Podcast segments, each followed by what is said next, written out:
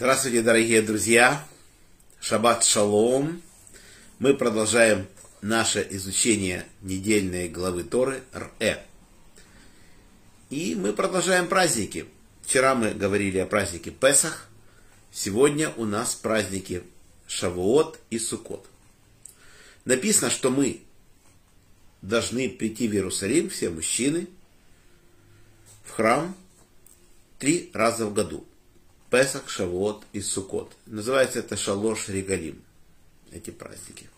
Значит, мы посчитали вчера от Песаха, от второго дня Песаха до начала праздника Шавуот 49 дней, называется счетомера, и наступает праздник Шавуот. Что это за праздник? Это праздник первинок урожая. Так Тора его называет, такой аграрный праздник. Мы приносим такие же жертвы, как праздник Песах. То есть два быка молодых, один баран, семь годовалых ягнят. И приносим еще козла в грехосительную жертву праздник Шавуот. Это день шестое Сивана. Ну и, естественно, с каждым из животных приносится определенное количество муки, масла, вина. Все это описано главе Пинхаса, в других главах. Но интересно, что если в главе Пинхас написано, что то, что я сказал, два быка, один баран, семь ягнят, то если мы читаем главу Эмор, написано, что мы должны принести два квасных хлеба в храм и принести одного молодого быка, два барана, семь ягнят. Что это такое вообще? В одной главе написано, что два быка, один баран, семь ягнят. А тут получается один бык, два барана, семь ягнят. Что это такое? Это вообще трудно понять, почему, казалось бы, разные главы и разное значение одного и того же праздника, как это может быть такое?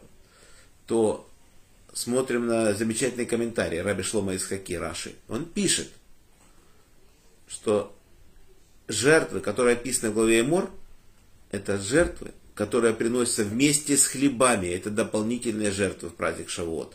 Вот с этими двумя квасными хлебами, которые мы приносим в Шавуот, мы приносим дополнительно еще одного быка, два барана, семь ягнят. И тогда получается у нас не два быка молодых мы приносим, а три. И не одного барана, а тоже три приносим. То есть сложите это, эти надо приношения. То есть есть в этом всем смысл. Не просто так написано. Это ни в коем случае нельзя сказать, что какая-то странность. Это просто надо понимать, что это дополнительные жертвы. Обычно мы приносим в храм обязательные жертвы, они пресные. В данном случае Всевышний сказал квасные два хлеба. Ну, очевидно, их на жертвенник никто не поставит. Их коины, видно, едят. По-другому ничего не скажешь. Что касается праздника Песах, то со второго дня Песаха нам разрешено употреблять в пищу новый урожай ячменя. А с праздника Шавот, после того, как мы принесли эти два хлеба квасных, мы теперь имеем право есть новый урожай пшеницы. Вот так.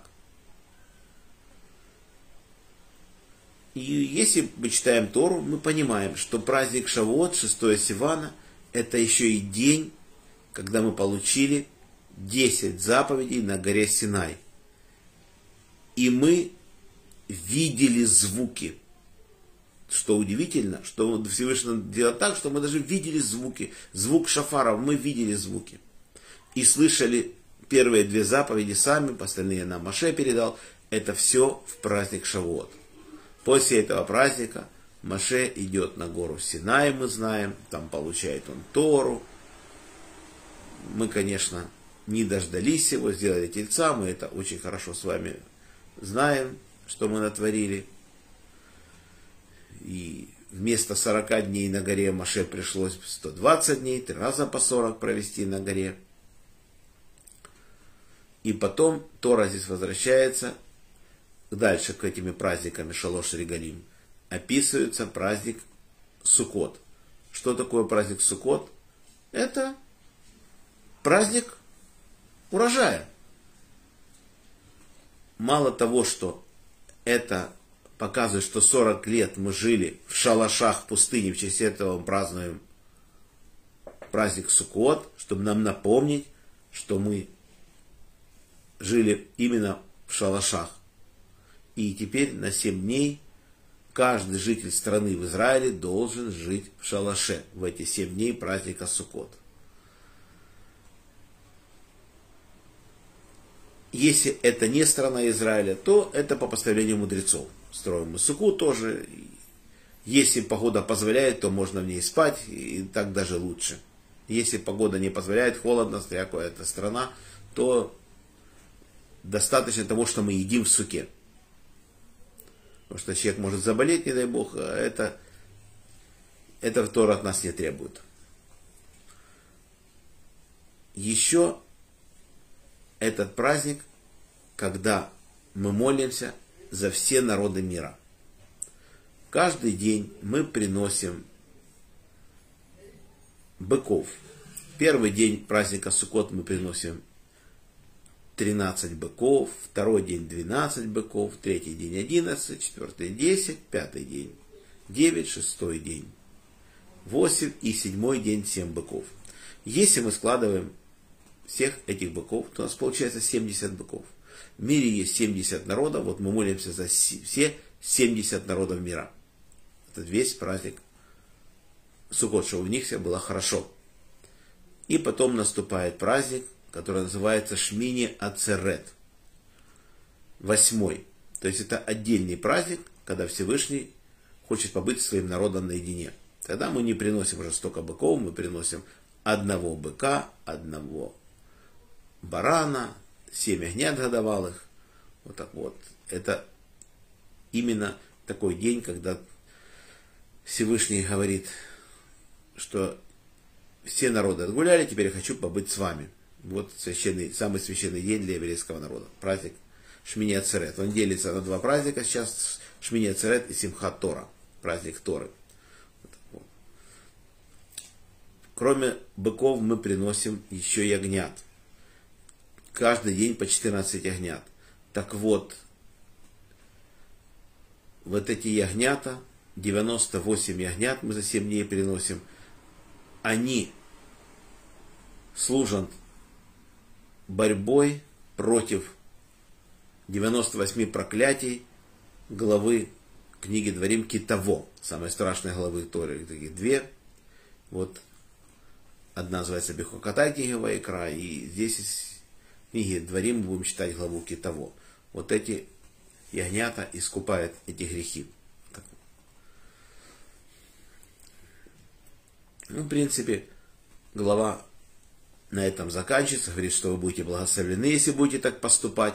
Но Тора, еще раз говорю, не требует от нас, если идет война, идти в Иерусалим.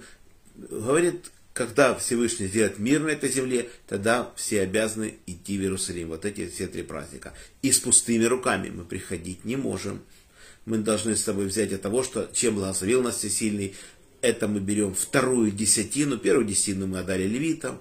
И все мы поотделяли, все там положено. Отдали коинам, часть левитам. Отдали, нет этого. А вот вторую десятину мы отделяем, и эту десятину мы используем для себя. Мы приносим эти средства, вторую десятину, и прогуливаем их в Иерусалиме, празднуем хорошо праздник, праздник Песах, Шавот, Сукот, чтобы у нас было все хорошо, Всевышний это все предназначил. Так ты э, захочешь, но нет, у меня есть другие нужды, а так нет, вот ты обязан прийти, взять вторую десятину, веселиться для этого, Всевышний нам ее предназначил. Кроме третьего года, каждый третий год – от начала семилетнего цикла, третий год, мы должны вынести эту вторую десятину ко входу к наше жилище, и там приходит левит, сирота, вдова, и им отдаешь дополнительно. Вот так вот. Но это не значит, что тебе не будет пойти. Если ты выполняешь заповеди, то у тебя всегда будет с чем пойти в Иерусалим, Всевышний тебя благословит.